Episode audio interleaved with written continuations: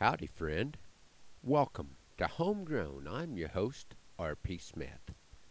This season's calves have been worked and we're gearing up for the task before us.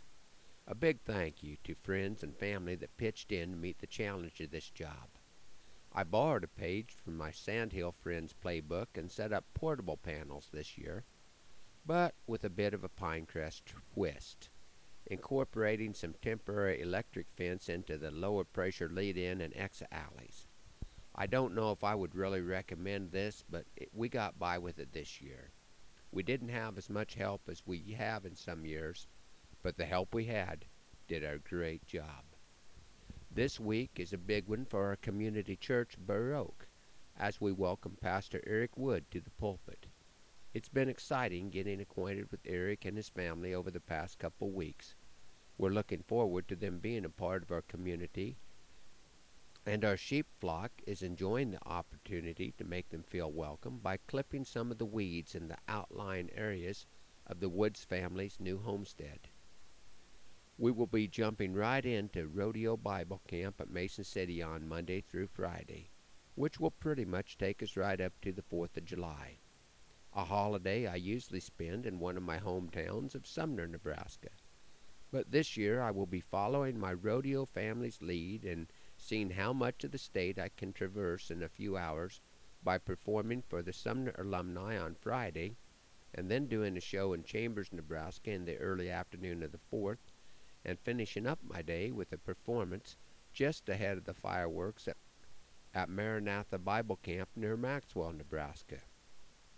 This morning, for a moment, I'd like to take a step back from looking forward and acknowledge the sacrifices of those who have made it possible for us to live the wonderful lives that we have in our part of the world.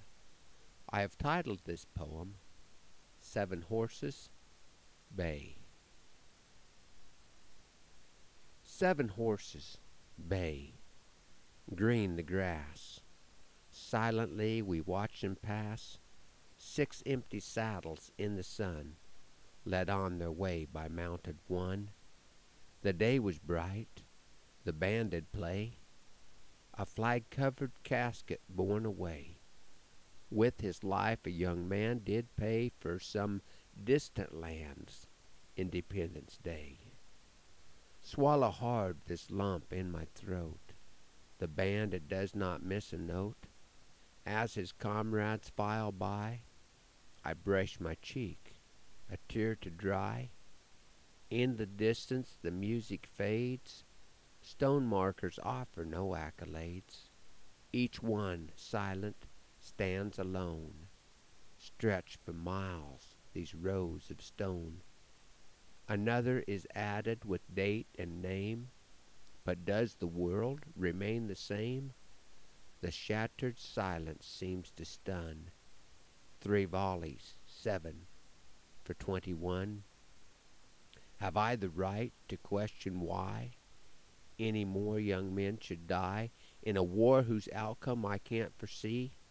What is the price of liberty? I have the right. It has been bought by other men who bravely fought. Our founding fathers did not know if seeds of freedom would rut and grow but they waged the battle anyway, as battles still are fought today. In each heart a choice is made, liberty preserved or liberty betrayed. There is a place where heroes rest, who sought justice for the oppressed. Their dreams live on and do not stay, where grass is green and horses Bay. Thanks for riding along this morning on Homegrown. Hoping the Lord blesses you real good today, that He's raining on your place, and that our happy trails cross again soon. I'm R.P. Smith.